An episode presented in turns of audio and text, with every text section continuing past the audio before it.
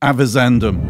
In Scots law, this term describes the careful consideration given by the judge before an important decision. Join me each week as we explore various topics from a spiritual perspective and take matters avizandum.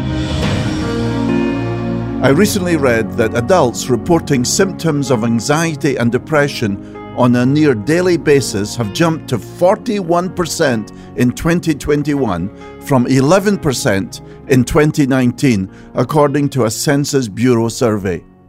Many factors are impacting the rise in anxiety and depression the COVID 19 pandemic, climate change, school shootings, the political situation, the downturn in the economy, the Ukraine war, all are apparently causing a lot of stress.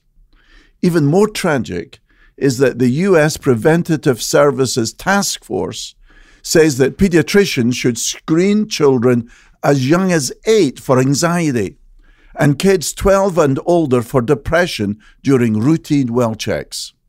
What's gone wrong with our society?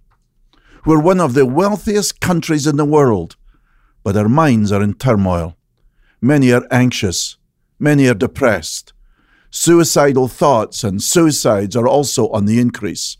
Now, I'm not going to give medical advice regarding anxiety and depression.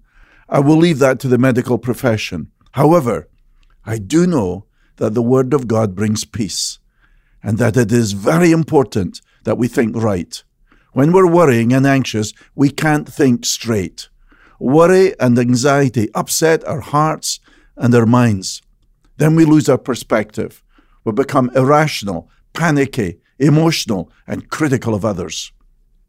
In writing to the church at Philippi in the first century, the Apostle Paul exhorts us to bring all of our cares to the Lord in prayer. In exchange for all of our worries, our cares, and our anxieties, God gives us His supernatural peace. In Philippians 4, we're reminded that this peace acts as a protection over, above, below, and around our hearts and our minds in Christ Jesus. So, how can we slow down our minds? Can our thoughts be controlled? Paul tells us to think about certain things. What are they?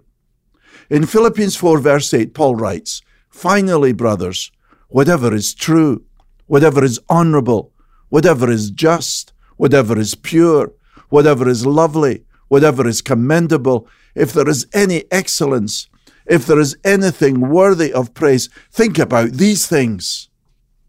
So we have to think, and we have to help our children and teens to think in a godly way. First on the list is that which is true. We live in a world where people debate that there is no objective truth. We're surrounded by fake news, misinformation, insults, personal attacks. At the coronation of the British monarch, the moderator of the Church of Scotland hands the new sovereign a Bible and says, This book is the most valuable thing that this world affords. So, study the Word of God, memorize it, meditate on it, obey it. God's Word is absolute truth. Then Paul says that we're to think on that which is honourable, we live in a trashy society. Trashy living begins with trashy thinking. Let's think on that which is honourable rather than trashy. What are we looking at on our social media or on television? Also, we're to think on that which is just.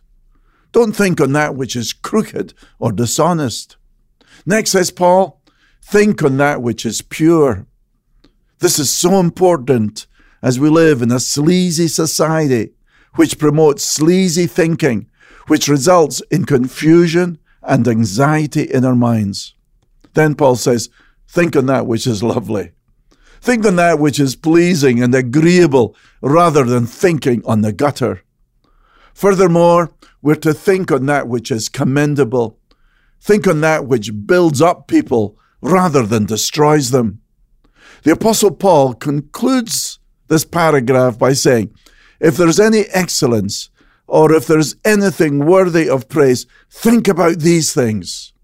This is the high standard of thinking. The Old Testament prophet Isaiah agrees. He writes, You keep him in perfect peace, whose mind is stayed on you because he trusts in you. Trust in the Lord forever, for the Lord God is an everlasting rock. That's Isaiah 26, verses 3 and 4. In Philippians 4, verse 9, Paul says, The God of peace will be with you. How wonderful to experience God's tranquility and peace and calm in our minds and thoughts. That's the best kind of thinking. Avizandum. You're listening to the weekly Avizandum podcast from The Verdict, featuring Pastor John Munro. John is senior pastor at Calvary Church in Charlotte, North Carolina. Listen to John's daily program, The Verdict, on broadcast radio or major podcast platforms. For more information about The Verdict Ministry, visit us online at calvarychurch.com slash The Verdict.